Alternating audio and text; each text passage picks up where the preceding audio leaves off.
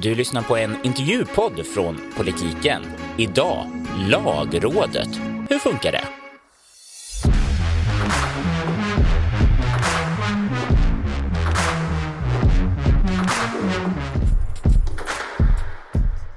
Detta låter ju fantastiskt skulle jag vilja säga. Eh, vi, vi kanske bara ska dra igång. Jag, Henrik Torehammar, står här med Stefan Reimer. Och vad är din titel? Jag är justitieråd i Högsta domstolen men för närvarande då ledamot i lagrådet. Japp, vi har fått tillgång till lagrådets fantastiska lokaler. Vi befinner oss på, får man säga lite institutionsön Riddarholmen. Ja, här ligger ju väldigt många domstolar och eh, andra myndigheter här ute på, på Riddarholmen. Även om Högsta domstolen vill jag tillägga, själva Högsta domstolen ligger i Gamla stan jämte Riddarhuset i Bondeska palatset. Men lagrådet har sina lokaler här i Gamla riksdagshuset som det faktiskt är. Längst upp på sjunde våningen ovanför kammarrätten i Stockholm. Bakom, vad heter den här kyrkan nu? Riddarholmskyrkan. Riddarholmskyrkan. Förlåt, är, man känner sig som en, en dålig stockholmare, en dålig turist. För det här är ett område som man så sällan är i om man kanske inte jobbar här eller behöver besöka kammarrätten till exempel. Eh, utav olika skäl. Eh, men det här, jag, jag hade missat att det här var gamla riksdagshuset. När då? Eh, innan man byggde det nuvarande riksdagshuset så har jag för mig att då hade man sina lokaler här. Så det är längre tillbaka i tiden. Det är ju, är ju gamla byggnader här på Riddarholmen som ju är sedan 1600-talet, väldigt många av dem. Eh, kanske till och med ännu äldre. Och Riddarholmskyrkan är ju ännu äldre eftersom där begravdes ju till och med Magnus Ladulås en gång i tiden. Och de flesta svenska kungar och drottningar sedan dess. Och vi åkte upp eh, några våningar här eh, och steg in i fina, men, men också lite, eh, jag vill inte säga anspråkslösa, men, men gedigna. Vill du hjälpa mig med ett ord här? Ja, alltså det är ju så att säga eh, lokaler som man kan säga ger, ger bilden av att det är en, en, en, en lite tillbakadragen, eh, att lagrådet är lite tillbakadraget. Hit kommer då regeringstjänstemän för att föredra sina lagrådsremisser. Eh, och här sitter vi då på de här föredragningarna, här gör vi våra yttranden som sen alltid kommer in i de propositioner som, som sedermera läggs.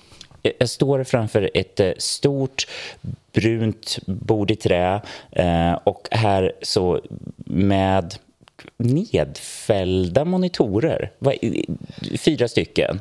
Ja, då är det så att vi brukar fälla ner dem när vi håller föredragningarna för att eh, då får man lite mer personligt eh, mot föredragarna när vi sitter här och när vi diskuterar föredrag. Sen diskuteras det också i samband med de här föredragningarna.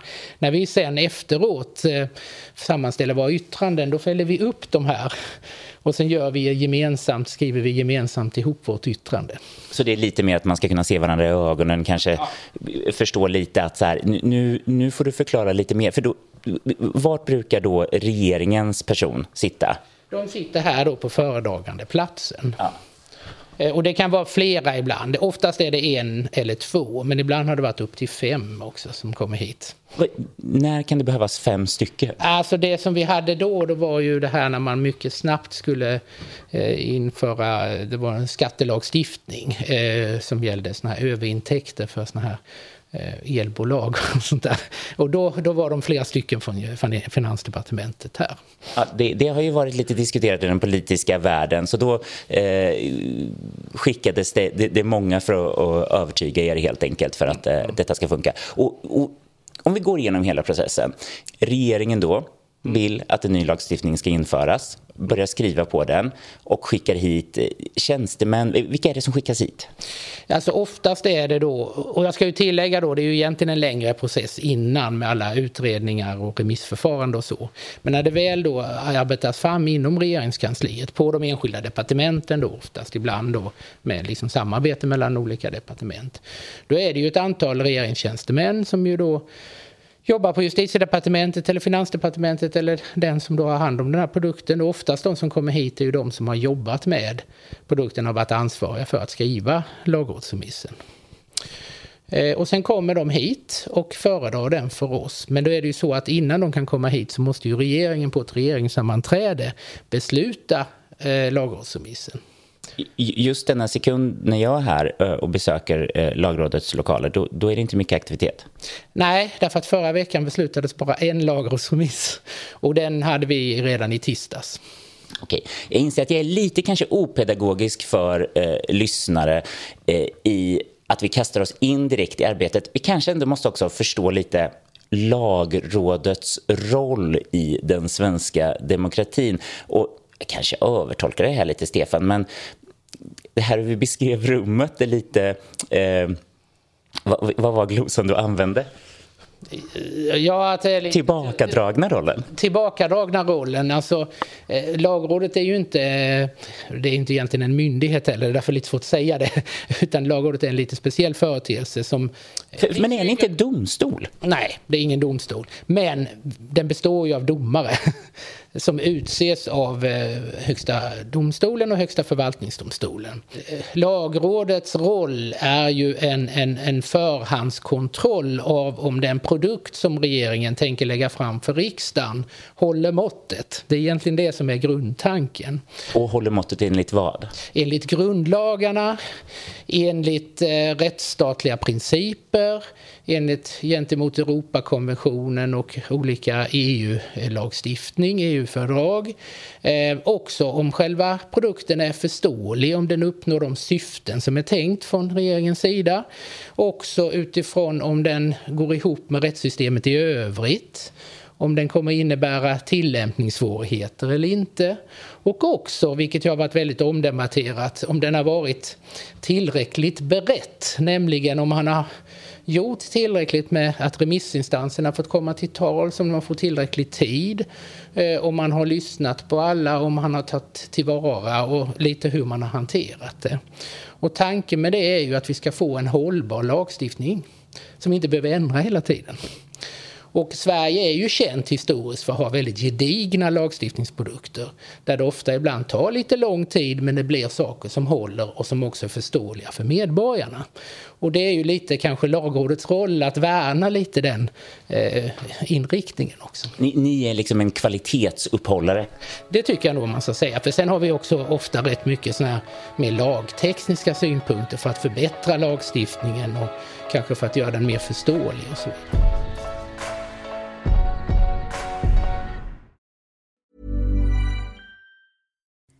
Hi, I'm Kara Berry, host of Everyone's Business But Mine, and I am an all inclusive addict.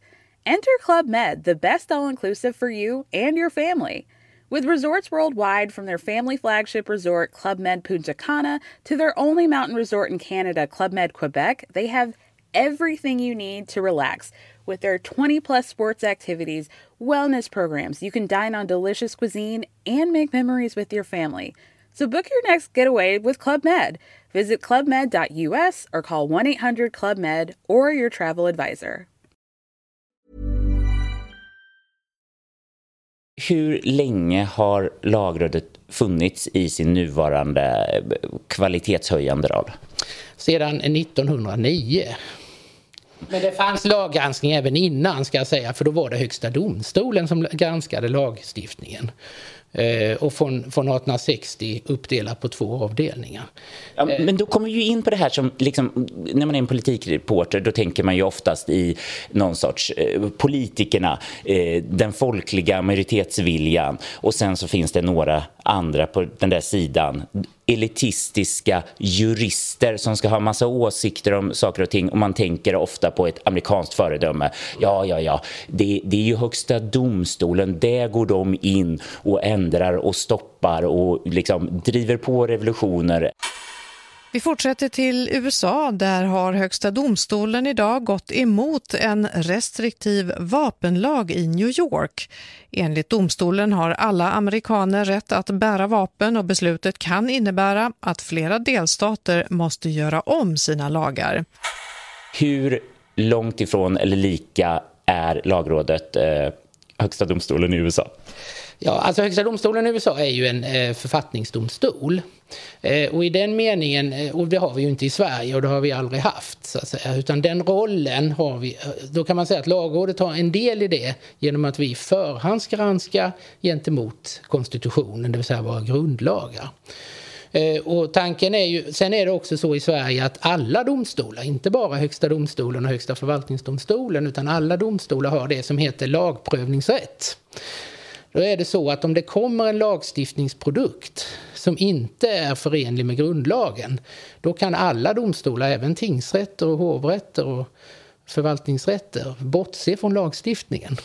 Så om man skulle tänka sig eh, i, i principen att absolut, eh, politikerna står för folkviljan, men ja, minoriteter till exempel, eh, det kanske måste stödjas utav lagar och så kommer det en, ett folkligt initiativ för att eh, förbjuda äktenskap mellan svenskar och samer, låt oss säga detta, då menar du, då behöver inte ni gripa in utan då skulle liksom en tingsrätt gå in och säga så här, vet du vad, nej, sluta. Så är det faktiskt. Men nu kan vi säga att vi skulle naturligtvis avstyrka ett sådant lagförslag för det skulle vara helt i strid med, med grundlagen och även med Europakonventionen och andra eh, eh internationella överenskommelser. Eh, men eh, då är det ju så att om vi då har avrått och avstyrkt ett sådant förslag så är ju vårt yttrande bara rådgivande som jag har framkommit. Eh, men då tar man ju en stor risk för att om vi har sagt att det här är, inte, att det här är uppenbart i strid med, med, med grundlagen då vet ju också de domstolarna om det kommer upp ett mål Eh, där vi säger då att det är en svensk konsum som vill gifta sig, då kommer de ju att bortse från den lagstiftningen för den är så i strid med grundlagen. Så att det man gör då när man så att säga lämnar det till lagrådet och lagrådet avstyrker och säger att det här är kanske inte förenligt med grundlagen, det är ju att man tar ju en stor risk för då innebär ju det att om sen lagstiftningen ska användas, då kanske domstolarna säger ja men då tittar de på vad lagrådet har kommit fram till och gör de då samma bedömning, ja då kan de bortse från lagstiftningen. Och vi kanske lägga till också lite att när jag glatt kastar mig runt med identiteter som skulle vara så enkla som svensk eller same så skulle vi säga att det finns nog många människor som eh, skulle säga sig jag känner mig som båda de delarna eh, så sluta dela in mig i någon sorts amerikaniserad del av det hela. Eh, du, du var inne på det här som, som kanske har märkts så förbegås vi lite. Det, detta ska vi tillbaka till Stefan, det lovar jag dig. Eh, men jag vill fortsätta att dra i det här jag undrar önskar ni, har ni en USA-avund? Känns det så här att åh, tänk om vi kunde vara som de här kändisdomarna. Eh, Ruth Bader Ginsburg blev alltså en legofigur. Ja, nej, jag tror inte att någon av oss här i Sverige skulle vilja ha den rollen. Och det man ska också lägga till att i Sverige är ju domarna de är ju tillsatta av en fullvakt och oavsättliga. Men det är också så att vi är ju inte politiskt tillsatta utan vi är tillsatta på våra meriter, så att säga, våra juridiska meriter, vår juridiska skicklighet. Eh, och, eh, och det, det, känner du att i USA det har det blivit politiserat? Ja, det är inte så att inte de är skickliga jurister som sitter där men det finns ju en politisk dimension i det genom att, ja, så som, som så att säga, förfarandet går till och så som man brukar dela in dem i liberala och konservativa.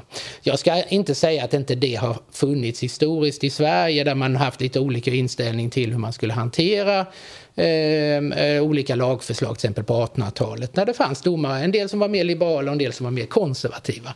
Men men det är ju inte så att vi delar in det på det, idag, på det sättet idag. Idag kommer nog ingen kunna liksom titta på... Är det Ulf Kristerssons lag eller Magdas lag? Nej, precis. Utan det görs ju inte så. Utan vi, alldeles oberoende har ju vi våra åsikter. Vi tittar ju inte på dem med de politiska ögonen eller rättspolitiska ögonen. Vi tittar ju på dem med de rättsstatliga ögonen. Eh, och, eh, eller glasögonen eller vad man nu vill kalla det. Eh, så att vi vill ju liksom inte vara eh, politiskt på det sättet. Utan vad vi är, vi är liksom ämbetsmän, jurister, så att säga, domare. Som liksom eh, tittar på det här grundläggande så att det går ihop med systemet. Och är det då mer politiska saker, ja då kommer ju inte vi ha några åsikter om det. Det kan ju då skifta mellan de olika regeringarna vad man vill lägga fram. Men vi prövar ju det hela tiden gentemot så att det går ihop med systemet. Ehm, nu blir jag nyfiken också att mm, ni får, ni har en grundlagsskyddad eh, yttrandefrihet eller kanske till och med eh, rätt att delta i eh, politiska val. Jag tänk, det känns som du är en som röstar, Stefan. Men jag tror inte du kommer säga vem, vad du röstar på. Men hur, hur är liksom normerna? Får man ha en partipin? Ja, alltså det är inte förbjudet och historiskt sett har det ju funnits de som har varit politiker innan de blev eh, ju justitieråd. Eh, så att eh, det, är inte, det har inte varit konstigt så historiskt sett. Men jag tror att idag så tycker väl de flesta att de vill inte ha den utan de vill nog inte ha någon slags poli, partipolitisk färg. Utan snarast är det så att man vill vara liksom den här domaren, ämbetsmannen som gör sitt jobb professionellt. Jag tror det är liksom det som är liksom eh, förebilden. förebilden. Har ni några regler typ om vad ni får twittra? Eh, nej, det har vi inte. Och jag har ju ett Twitterkonto. Men jag kan ju säga att jag var ju tidigare då underrättsdomare. Jag var domare i Helsingborgs tingsrätt, chefsomman i många år. Och hade ett Twitterkonto och ibland uttalade jag mig där. Eh, och hade en del följare. Men idag skulle jag nog, är jag lite mer försiktig vad jag säger. Därför att det får ju också återspeglingar på, på liksom hela domstolen. Så idag är jag nog lite mer så att säga lyssnande än vad jag kommenterande. Okej, men hur går det där till för, för en, en domare? Är det, finns det en högre domare som ringer upp dig? Är det en HR-avdelning eh, eller är det någon kompis som bara säger du, eh, det där blev inte så bra? Eller är det bara ditt eget omdöme som gör att man ska avhålla sig? Alltså det är det egna omdömet och ingen skulle kunna säga någonting om jag börjar ge mig in i det hela. Men, men, men man gör inte det, man, man har väl liksom en roll i den, den roll man har. Och jag menar, nu jag, sitter jag i lagrådet, börjar jag kommentera politiska saker så kommer det ju få återspeglingar i, jaha, där sitter någon som har den åsikten eh, politiskt till exempel. Det skulle ju inte gå. Så ni är lite oroliga att ni ska liksom uppfattas som en sorts eh, förlängd arm utav ditten och datten eh, ideologi? Ja, alltså jag tycker bara det att det tillhör väl rollen att man liksom står lite över det på något sätt. Nu, nu ska vi tillbaks till, nu har det skickats mellan en till fem tjänstemän från regeringen mm. eh, och kommer här med sin, eh, sin föredragning. Hur lång tid kan det ta? Ja, det är ju väldigt olika. De flesta föredragningar tar en halv dag eller en dag. Eh, så att säga. Och, och, är det så att liksom måste det vara efter, är det oftast torsdagsmötena som det fattas beslut? Ja, för det är ju regeringssammanträde på torsdagar och då vet vi vilka lagrådsremisser vi har att eh, hantera veckan därpå. Sen ibland kan det vara större lagstiftningsprodukter, då kan det ju pågå i veckor de här föredragningarna. Så det, det, som, det som lite gör hur lång tid det tar, det är hur mycket lagstiftning det är.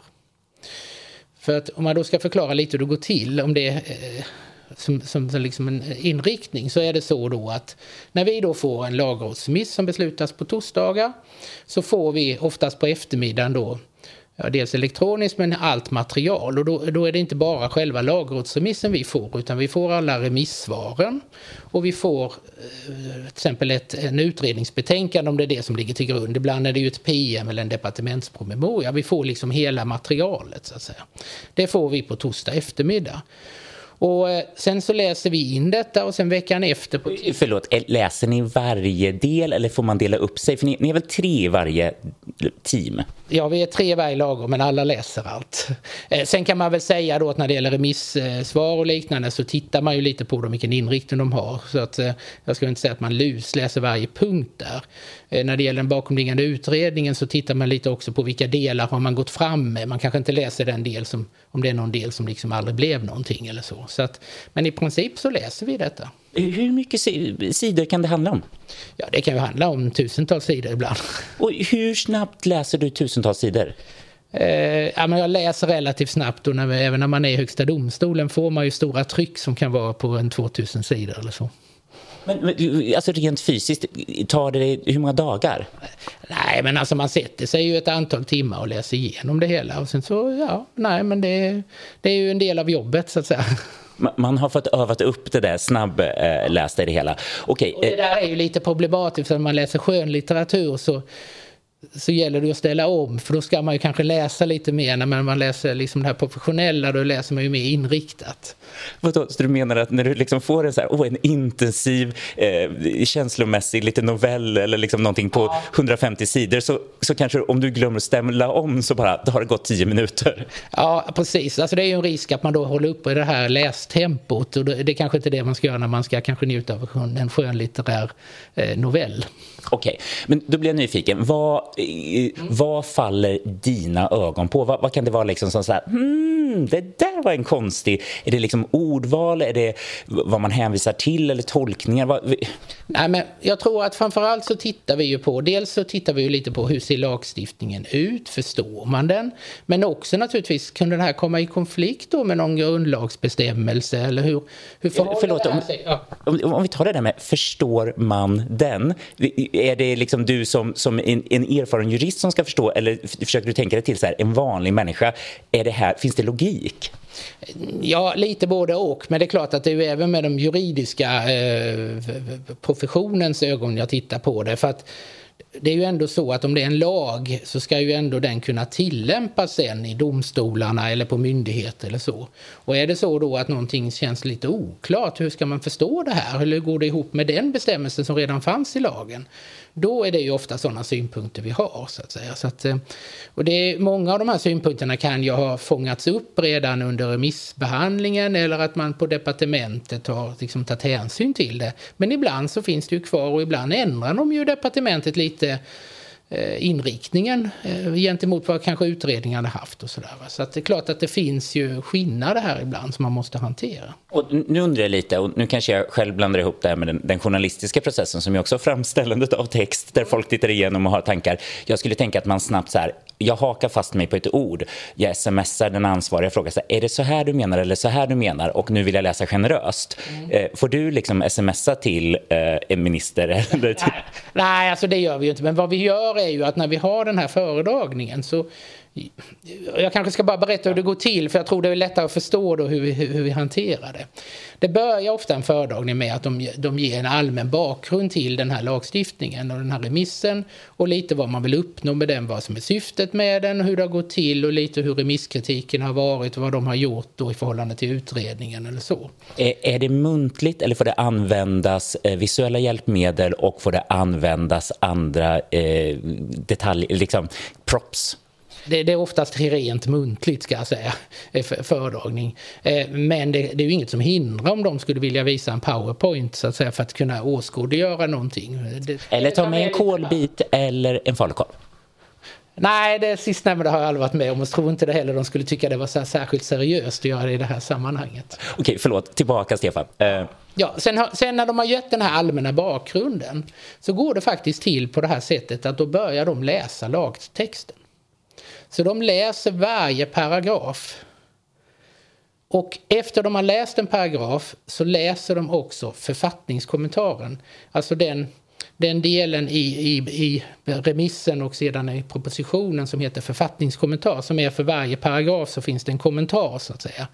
Det läser de också och efter att de har läst en, en lagbestämmelse och den här tillhörande författningskommentar så kommer frågor och diskussioner.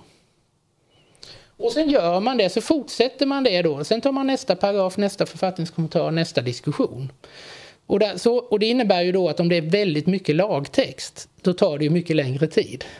Men tanken med att man läser det här och vi sitter och funderar samtidigt som läser det, det är ju just att vi ska eh, fånga upp de här oklarheterna, fånga upp det som men vad, vad, innebär det här juridiskt och så vidare? Det behövs liksom för att man liksom ska både lyssna och titta och ha tidigare läst för att liksom få den här liksom sammanhanget. Jag, jag känner att det är, ibland kallar vi det line by line eh, genomgång när det är liksom ofta så här gräv eller någonting som måste mm. verkligen hamna rätt och vad kan du säga om olika personer och har du liksom dolt dig i journalistiken?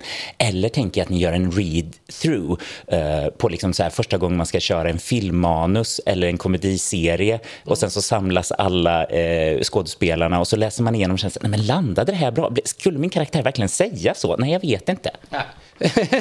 Kanske lite, men då lite mer med lagstiftningsglasögon eh, eller lagstiftningshögtalare om vi säger så. Mm. Mm. Okej, Stefan, jag är nyfiken. Har du en fast plats eller är det lite på vilken tid du brukar komma? Liksom?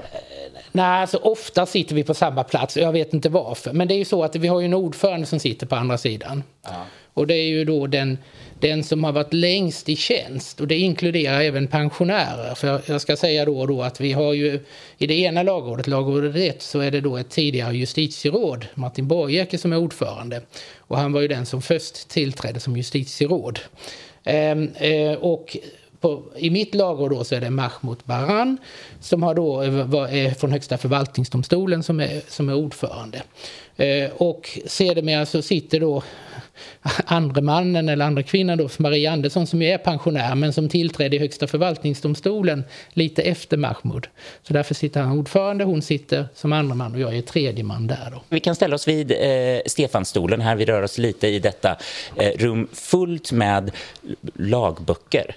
Ja, jo det ingår ju i det hela. Sen kan vi väl säga då att, att eh, Eh, många av oss, eller ja, en del av mina kollegor faktiskt, har det mer sin dator här för att ha den digitala istället och lättare komma åt lagstiftning. Jag är ju gammal underrättsdomare, så för mig är ju lagboken fortfarande ganska helig.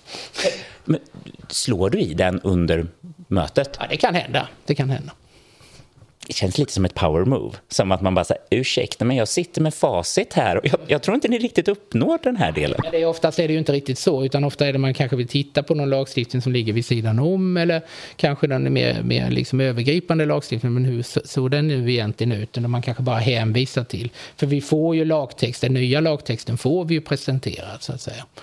Eh, och eh, så att säga läser och tittar på och så vidare. Och sen den här diskussionen som sen blir, då är det ju ofta frågor från oss. Men hur tänker ni här? Hur funderar ni här? Och då sitter ju de här regeringstjänstemännen, ibland kan de ju svara direkt, ibland säger att det där måste vi återkomma med. Eh, så det sker ju det som man brukar kalla en återkoppling. Så efter föredragningen är slut så, så brukar man då liksom bara sammanfatta upp vilka, vad, vi vill, vad vill vi ha återkoppling på. Och då, då, går de tillbaka till departementet och pratar med alla andra där som har varit delaktiga. Och det kan ju vara lite beroende på vad det är för typ av fråga. Ibland måste de gå högre upp och ibland gå lägre ner. Jag tror sällan ministern är inblandad, men den kan ju till och med gå upp till rättschefer och sånt där. Nej, men jag tänker så här, lite institutionellt eh, då, men återigen så här, ska ni vara generösa lyssnare som säger så här, vet du vad, jag hör vad du vill uppnå, du vill uppnå A, men du använder den här grejen som gör, det, det blir fel, om du formulerar det så och så, så, så kan ni uppnå det. det. det låter ju schysst, men skulle man tänka, fast tänk om ni institutionellt ska vara någon som bara så här, nej, de måste fatta det själva, vi ska vara hårda hundar som biter och ser till att de liksom håller dem på tårna. Var, var, landar, var landar du, Stefan, och lagrådet? Nej, vi, vi eh, är ju faktiskt också på det sättet eh, hjälper vi åt, hjälper vi åt så lagstiftningen blir så bra som möjligt. Eh, jag tror att i någon artikel i Advokaten häromdagen så kallades vi rättsstatens stillsamma vakthundar. är det effektivt att vara en stillsam vakthund? Ja, faktum är det nog det. Jag tror det. Och det handlar väl lite om som som man ofta gör i Sverige på det sättet att man, man, man kommer ju med synpunkter. Och, och när vi då begär återkoppling på de här så kanske de säger att ja, det här blir nog bättre om det blir som vi funderade på.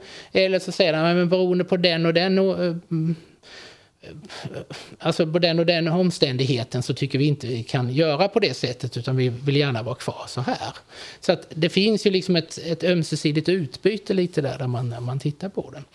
Och det är då själva återkopplingsfasen. När vi har då fått den här återkopplingen, då gör vi vårt yttrande. Och det är ju liksom vi helt självständiga i och det kan man ju liksom inte påpeka. Men vad vi sen gör är att vi skickar ett utkast till det här yttrandet för att få lite synpunkter på det också innan det blir klart. Och inte så att eh, vi kommer ändra oss därför att de säger att ni får inte skriva så. Det hade vi ju inte brytt oss om om vi ska uttrycka det så. Utan det handlar lite om att det inte blir några missförstånd eller så. Att de kanske ändå säger att det där eh, menade vi nog inte så eh, och sådär. Så att då får vi det klarare.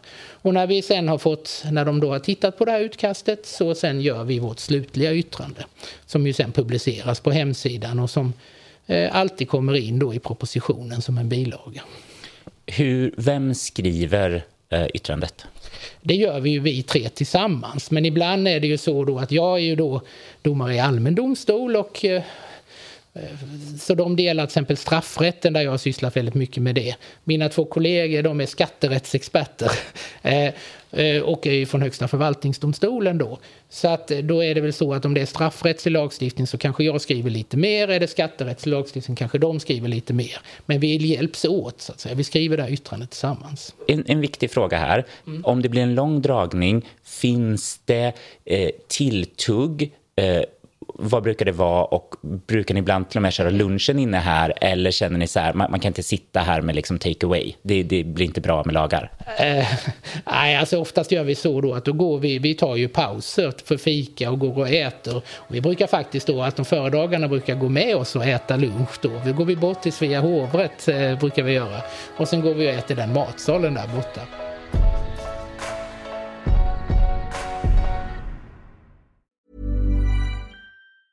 Tired of ads barging into your favorite news podcasts? Good news. Ad-free listening is available on Amazon Music for all the music plus top podcasts included with your Prime membership. Stay up to date on everything newsworthy by downloading the Amazon Music app for free or go to amazon.com slash news ad free. That's amazon.com slash news ad free to catch up on the latest episodes without the ads. Ibland tänker jag att det är så här att eh, ni nu, nu har jag ju bara Stefans version av saker och ting. Och så här typ, nej men vi hjälper till, vi försöker förstå, vi vill bara att det ska bli bra, att det ska vara goda lagar som vi kan vara stolta över, som ska hålla länge. Och så tänker jag så här att, ja men så sitter det någon som bara så här, men vi kan komma undan med det här på ett departement. Så här, nej men vi skriver så här, nej de kommer invända mot det där, men vi skriver så och så, då kan de inte säga någonting. Och sen kan de ändå skita i det typ. Och då tänker jag så här att man bara, mm, älskar inte den där personen på den departementet? Nej, jag tror inte man kan se det riktigt så. För det är klart att det är, ibland tycker vi att lagstiftningsprodukterna är sämre och ibland tycker vi att de är, är, är bättre. Naturligtvis, det blir ju skillnad. Och ibland har ju de, och det kan jag ju förstå då, ibland har ju regeringstjänstemännen då som jobbar på departementet fått oerhört kort tid på sig och det kanske finns något politiskt tryck och de säger att ni måste komma fram med det här omedelbart. Då kommer det ju få återverkningar hos oss för att då kommer det ju hit och kanske där man inte har tänkt igenom alla konsekvenserna och då kommer vi vara mycket mer kritiska. Och det är ju det som är lite tanken med den här kvalitetsinstansen att de måste ju veta det. Det här håller inte. Eller det här, det här är nog en produkt som ni måste göra om. Och det händer ju då att vi säger att det där, det där bör ni fundera ett varv till på. Lagrådet sa till regeringen så här, dra tillbaka det här och arbeta ihop det, för vi har flera olika... Vi har, vi har tidigare kriminaliserat samröre med terrororganisation. Mm. Nu kriminaliserar vi deltagande i, sam, i terrororganisation. Och Lagrådet mm. sa det här är för likt, bland annat. Dra tillbaka det här, arbeta om och gör en samlad terrorlagstiftning. Just när det gäller det här, den nya terrorlagstiftningen och eh, det fanns ju kritik från er eh, kring denna och det uppfattas ju som att ja, eh, men det här är en del utav har blivit en del av en NATO-process. Det är en tidslinje som vi liksom... Vi, vi, Sverige har nu ett mål att visa upp saker för Turkiet innan Vilnius, så då hinner man liksom inte lyssna och satt och spekulerade så i det finns det en politisk eh, poäng där att så här, man, man åh, titta vad arga lagrådet blev på oss och vi genomför det ändå, så titta vilken supervilja vi, vi visar dig, Erdogan i Turkiet. Jag kan inte riktigt kommentera det på det sättet. Jag kan ju säga då, jag satt inte med i detta lagrådet, men det, de hade ju invändningar framförallt mot att det blev en väldigt eh, svårtillämpad lagstiftning och eh, man lämnade väldigt eh, vagt. Man, man skulle så att säga från från, i princip från domstolens sida då utifrån ett försvarlighetsdirektiv kunna avgöra om det var straffbart eller inte. Och när det gäller strafflagstiftning så brukar man ju säga att det ska vara förutsägbart. Man ska kunna veta att man bryter mot lagen. Man ska kunna veta att den organisation man ingår i är en terrororganisation eller inte. Ja, det låter lite konstigt men så är det faktiskt upplagt.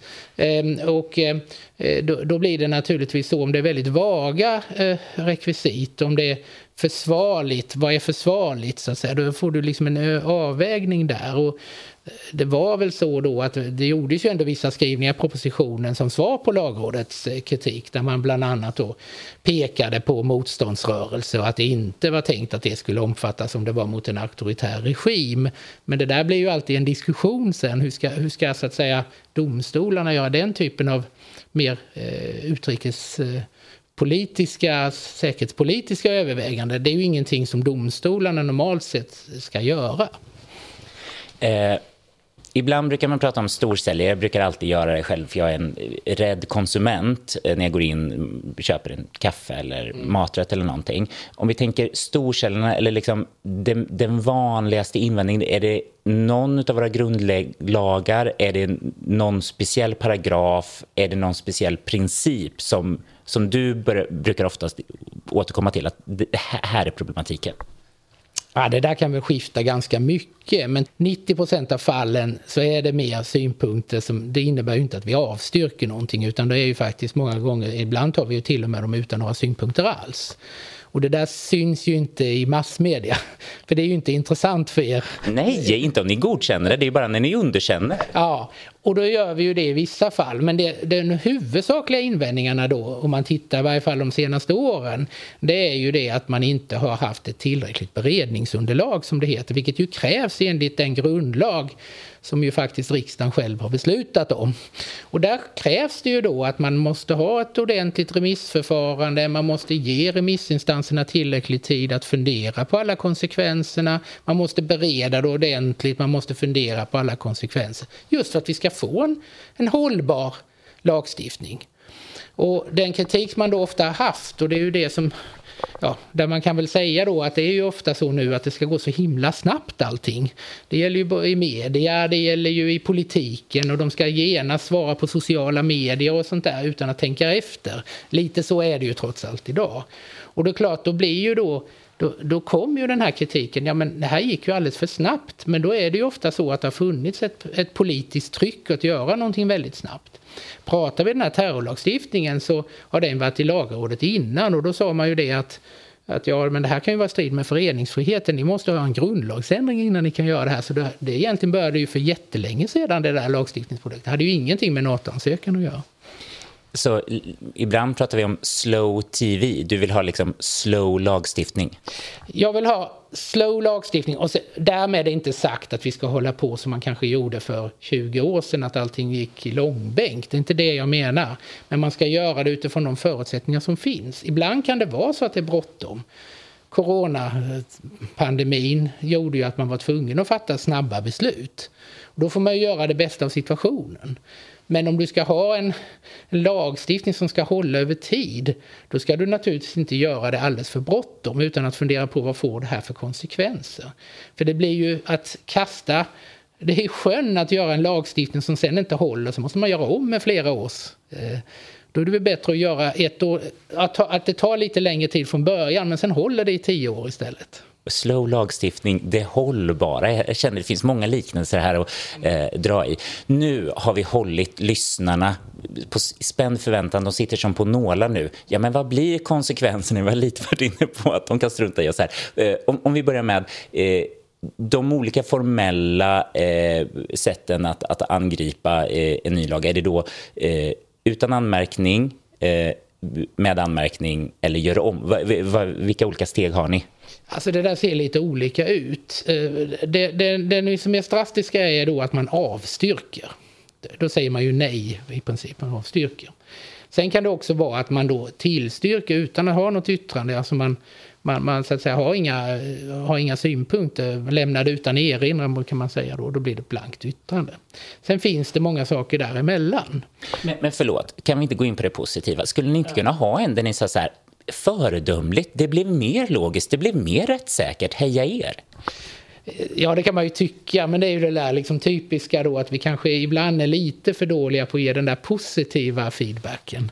Ehm, men det tror jag faktiskt vi gör muntligen i varje fall, när man tycker att någonting är bra. Och de här olika eh, gör om, avstyrka, eh, under, vad det är det, alltså det, det grövsta jag säger, så det, det, här funkar inte. Eller som... Nej, alltså att man avstyrker att det här bör inte läggas till grund för lagstiftning. Det är det, det, är det hårdaste så att säga, som man brukar säga. Eh, sen är det ju många gånger så att det kan bli lite som jag tror man kan tolka liksom terrorlagstiftningsyttrandet att, att, att eh, det här kommer leda till tillämpningssvårigheter. Ni måste fundera, ni må, det kan inte läggas till grund för lagstiftning nu, ni måste liksom jobba om det, ni måste fundera igenom de här svårigheterna. Och, och det är väl lite där som eh, i mitt skrå, en av de mest kända yttringarna, det var ju egentligen när det gällde gymnasielagen. Ja, regeringens förslag om uppehållstillstånd för ensamkommande som studerar är knapphändigt analyserade. Remisstiden har varit kort och effekterna är svårbedömda, anser lagrådet. Det kändes som att lagrådet var nästan förtvivlade eh, på det sättet. Eh, var det liksom det starkaste? Blev det liksom lite snackis internt så att oj, nu, nu tar, de i med storsläggan? nej, alltså nu var det ju före min tid här, så jag, jag har liksom inte riktigt någon mycket synpunkter på det. Det jag vet då från, från lite från sidan då när jag liksom var, det var ju det att, att det, man tyckte att det gick liksom inte att lägga det till grund för lagstiftning för det blev så knepigt. Ehm, och det var väl därför man menade att det skulle kunna vara i, i strid med lag, grundlagen då. Ehm, så det var ett väldigt kritiskt yttrande. Så kan jag säga. Vad är det mest kritiska du har skrivit? jag har inte skrivit så många kritiska, jag kanske inte är så kritisk. Men, men, nej, men det är väl sånt här att vi har tyckt att det var svårigheter på vissa paragrafer. Vi måste fundera igenom, här måste man ändå utveckla det för att det ska kunna ligga till grund för lagstiftning. Det går inte ihop med, med den lagen eh, som redan finns. Eh, hur förhåller de sig till varandra? Och då brukar man ju säga att det här måste utredas i den fortsatta lagstiftningsprocessen. Det är det, liksom termen för det hela. Väldigt korrekt, men jag hör kritiken i, i detta eh, formuleringen. Eh, Ibland, nu tar vi oss till USA igen, eh, så pratas det om att eh, de domarna där, de, de, när de formulerar sig, det finns, en, det finns en glädje. Jag tror att när det gällde det här eh, som legaliserade gayäktenskap i USA mm. så, så beskrev det att det var så poetiskt skrivet att det, detta har lästs upp när folk har gift sig. Mm. Känns det som någonting att aspirera till, att skriva såna eh, remisser eller yttranden? Nej, men alltså, vi försöker väl formulera oss väl, det, det tror jag. Det är väl liksom det som är grundpunkten. Sen tror jag inte vi, vi, vi formulerar oss inte på det sättet, så att säga, som man gör ibland i de här domarna från den eh, amerikanska högsta domstolen. Det kan ju se lite olika ut, de är ju ganska långa också.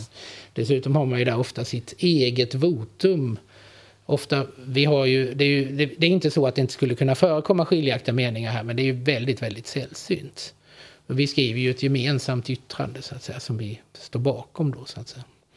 Ehm, och även när man är i Högsta domstolen då, när man skriver domar, så ska man ju skriva domar som, som är, då skriver man ju domar för, ehm, för att de andra domstolarna ska bli vägledda av detta och då, då måste man naturligtvis utveckla det så att de förstår det, men också naturligtvis att allmänheten förstår eh, domarna, för det är ju någonting som man eftersträvar. Och det gör vi ju även här, att vi ska ha ett, ett bra och eh, tillgängligt och begripligt språk. Men det blir, det blir nog inte så poetiskt normalt sett.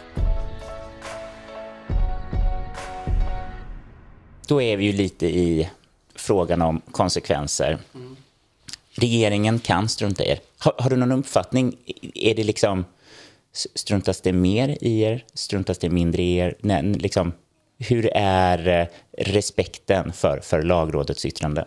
Nej, men jag tycker nog ändå att överlag är den bra. Sen är det så att i vissa typer av ärenden, ofta de som har blivit mest eh, exponerade i media eller politiska, som, där, där lagrådet har varit kritiska, då har man ju liksom mer eh, kunnat gå ifrån lagrådet. Jag menar, vi har ju exempel nu då med naturlagstiftning när det ju säkert är en väldigt bred enhet i riksdagen också. Där finns det liksom ingen kritik från andra partier heller. Då, då, tycker man nog att det är lättare att gå ifrån lagrådets yttranden. Men man tar ju en risk därför att om lagrådet är väldigt kritiskt och pekar på att det kanske inte är förenligt med grundlagen eller inte är förenligt med Europakonventionen eller någonting sånt där, alltså har den typen av allvarlig kritik och kanske avstyrker, då, då riskerar man ju att när lagen sen ska tillämpas, om man då kör över den och, och ändå gör, genomför den, då, då, riskerar man ju då att de domstolarna tittar på lagrådets yttrande och säger det att ja, men det här är nog i, i strid med grundlagen och då har alla domstolar nu en lagprövningsrätt enligt grundlagen som säger att då kan man bortse från den lagstiftningen. Så man tar ju en risk om man inte lyssnar ordentligt på den allvarliga kritiken. Men han har ändå tyckt att det bara ska vara rådgivande för att annars Annars blir det ju liksom väldigt... Eh, så man måste, men tanken med det är ju att när vi då har ett yttrande som man är kritisk så måste man liksom förhålla sig till det. Och egentligen skulle det vara bra kanske att man måste kunna försvara att man kör över lagrådet på ett lite mer tydligt sätt. Och det har ju funnits, eh, har jag förstått i varje fall, förslag om det att man ska vara mer kvalificerad majoritet eller att man måste särskilt redovisa hur man har tagit om hand lagrådets eh, synpunkter. Och det sistnämnda det gör man ju i viss utsträckning men kanske inte alltid så tydligt.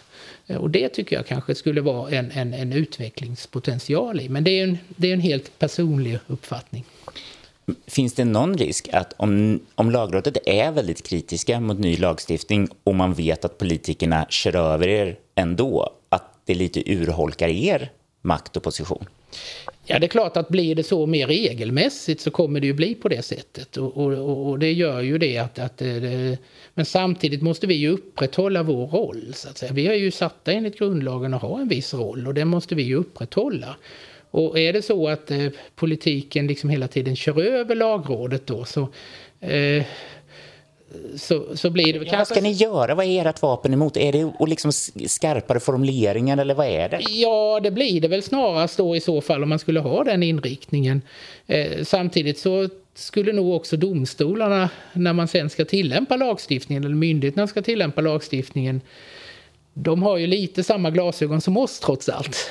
Då kanske de också skulle bli mer kritiska och kanske tillämpa det kanske var mer kritiska till att tillämpa den här lagstiftningen om man kände att det liksom blev en mer politisk lagstiftning om du så vad jag menar. För tanken med, med lagstiftning är ju det är någonting som ska styra samhället på ett väldigt förutsägbart sätt och så ett sätt som går ihop med som regelsystemet ser ut. Och börjar man då genomföra konstiga lagar som bara tillgodoser vissa intressen till exempel så, eh, så är det ju någonting som, som vi då och också då som domare då i det normala må, måste liksom förhålla oss till. Jag menar, du var ju själv inne på det med, med människors lika värde till exempel. Det är ju en sån här väldigt grundläggande princip och en rättighet enligt Europakonventionen och enligt våra grundlagar och så vidare som vi måste tillgodose. Vi kan ju inte bortse från den, den tar ju över för oss. Eh, e EU-lagstiftning tar ju över för oss sen vi gick med i EU. Vi kan inte göra vad som helst i Sverige. Så att säga. Vi måste följa EU-lagstiftning, vi måste följa EU-domstolens domar. Så att, jag menar, vi hade ju här nu ganska nyligen, och det är kanske ett, ett exempel som man kanske kan dra fram, då hade vi ju hur man skulle genomföra vapendirektivet. Och då hade faktiskt vi en, en åsikt som var lite vid sidan. Eh, det var nämligen så att det här vapendirektivet det togs för väldigt länge sedan i EU. Men Sverige har inte genomfört den. För att det finns en väldigt stark kritik. Vi har massa jägare eller? Det finns en stark vapenlobby. Även i Sverige. Eh, och så att då har det funnits en kritik mot att man bara ska göra det minsta möjliga i förhållande till det här direktivet. Men vi måste ju genomföra det. Och nu är det så att nu har Sverige till och med blivit stämt i EU-domstolen för att vi inte har genomfört det här vapendirektivet. Och i det här direktivet så finns det bland annat så att man ska ehm, eh, reglera eh, magasin till halvautomatiska vapen.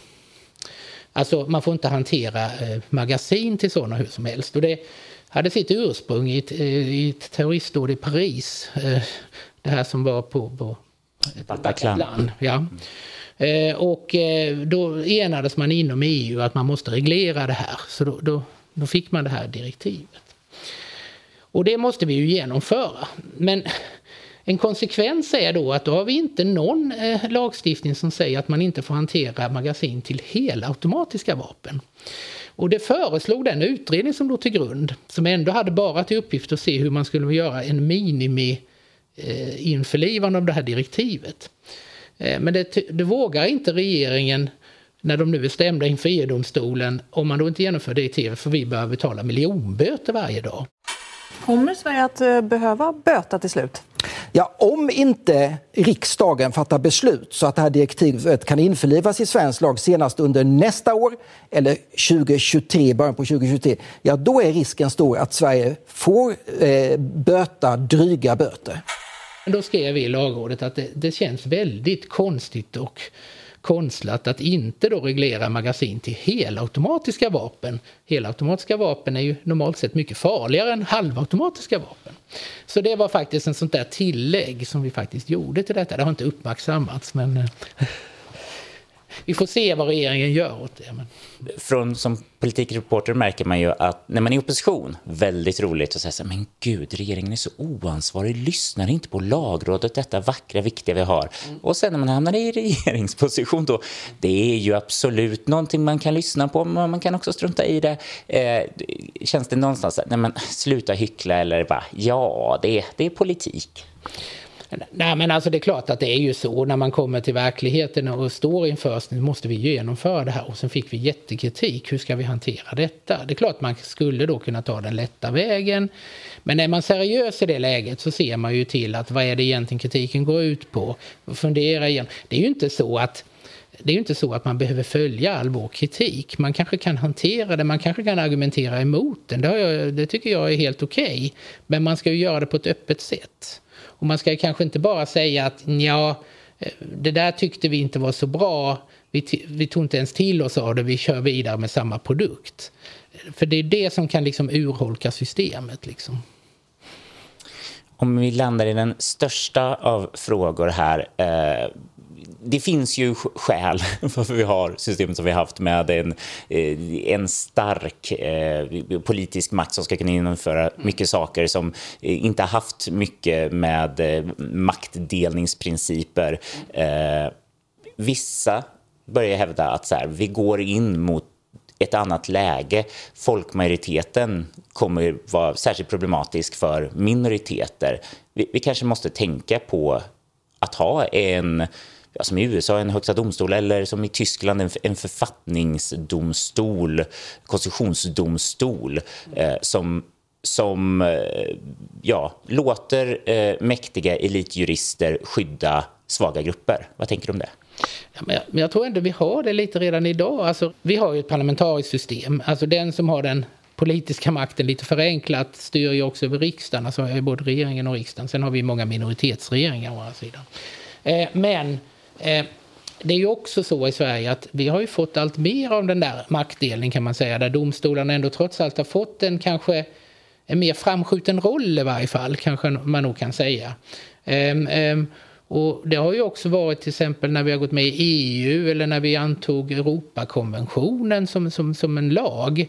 Eh, eh, som vår egen lag så att säga i Sverige. För då måste vi ju hela tiden och vi har dessutom rättighetskatalogen i grundlagen som ju vi måste också titta på som ju Högsta domstolen gör. Jag menar, det finns ju exempel på när till exempel Högsta domstolen har gått i bräschen då och sagt att det här måste bli skadestånd eh, eller man har rätt till rättegångskostnader eh, mot, från staten när, man har, när det blir felaktigheter i samband med utmätning och så vidare. Som ju stöder då på ett mer rättighetsbaserat eh, tänkesätt därför att det har man ju ändå infört så att säga. Och det är klart att då blir det ju lite mer av maktdelning men men, men, men det, å andra sidan finns det stora nackdelar med som det är i USA när man har en väldigt sådär checks and balances. Alltså det går, för det innebär ju att också det kan ju stå still det händer ingenting. Därför att man tar ut varandra hela tiden. Mm. Så att det är ju en balansgång och det är ju ytterst då liksom i och för sig en eh, mer så säga, eh, konstitutionell fråga vad vi, vilket system vi vill ha. Men jag tror det är ofrånkomligt att det är så att EU-inträdet, Europakonventionen och den mer så att säga, rättigheterna enligt regeringsformen har nog gjort att det har blivit lite mer av den typen av maktdelning på det sättet att domstolarna ändå har fått en, en annan roll, en lite mer framskjuten roll. Stefan, vi ska snart avsluta här. Jag tänkte vi, vi kanske kan ta en liten promenad ut. Eh, vi har våra tjänsterum där, förutom att Martin som ordförande och Mahmoud de sitter här. Och sen vi andra sitter i, i den korridoren. Vi har ett litet fikarum där vi fikar. Inte så mycket kanske att säga om det. Eh, jag blir jättenyfiken på fikarummet. Jag tror till och med vi kan ta en kopp kaffe om du vill. Jätte, ja det börjar bli... Eh, precis. Det börjar bli så va? Ja. ja. Kan... Eh, så här är mitt tjänsterum. Det, ska, det är tur att du inte filmar men... Eh, Varför det? Tycker du att det är stökigt? ah, jo. Men, jag, men alltså, det, förlåt. det är så jag är, va, så att säga. Så att, eh. Men du har liksom några permar och en lagbok uppslagen. Alltså, ja. journalister, du vet ju typ snorpapper och ja, gammalt... Ja. Det här, skriva om... Vad heter det? Rättsbalken, eller vad är det Strömmen pratar om? Rättegångsbalken, eller? Alltså processlagen. Liksom. För de vill ju göra liksom ett, ett paradigmskifte. Jaha, om brottsbalken va? Det är inte så du, du menar det här med att en ny strafflag, liksom, ett ny, nytt påföljdssystem? Eller? Precis, paradigmskiftet. Nu ska det plötsligt bli olagligt att begå brott. ja, det trodde jag det redan var i och för sig. Mm, det trodde vi också. Eh, men tror du att, kan det vara en del i så här, liksom, att om de ska komma med jättemycket? Ja, alltså kommer det väldigt stora lagstiftningsprodukter eh, då tillsätter man ju extra lagråd och då kan vi till och med också tror jag gå upp till fyra stycken i ett lagråd för att ta det lite längre och då är det väl tanken att om någon skulle bli sjuk eller ja du vet sådär så skulle man få fortsätta. Så gör man ju i domstolar också. Så att säga. Som det är nu så sitter vi ju två stycken aktiva domare i varje lagråd. Men om man skalar upp så måste man ju ta in mer pensionärer. Eh, men man måste vara en aktiv i varje, så det måste finnas fem aktiva domare då. Underbart. Tack så mycket Stefan. Det här det en underbar. Vad, vad lite jag visste och vad förhoppningsvis jag, jag vet mer saker nu.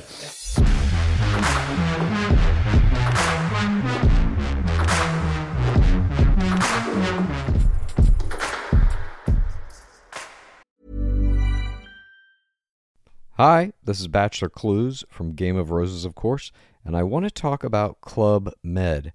Everybody knows Club Med has been the pioneer of the all inclusive resort since 1950, with almost 70 resorts worldwide, ranging from beachside destinations in the Caribbean and Mexico to exotic locations like the Maldives and Morocco, or even the mountain destinations like Japan and the European Alps. Dine on delicious gourmet cuisine, enjoy more than 20 activities, and make memories with your family. For more information, visit clubmed.us or call 1 800 Club Med or your travel advisor. Du har lyssnat på Politiken, en podd från Svenska Dagbladet. Producent Mattias Dellert och ansvarig utgivare Anna Kareborg. Klippen i avsnittet kom från Sveriges Television, Sveriges Radio och TV4.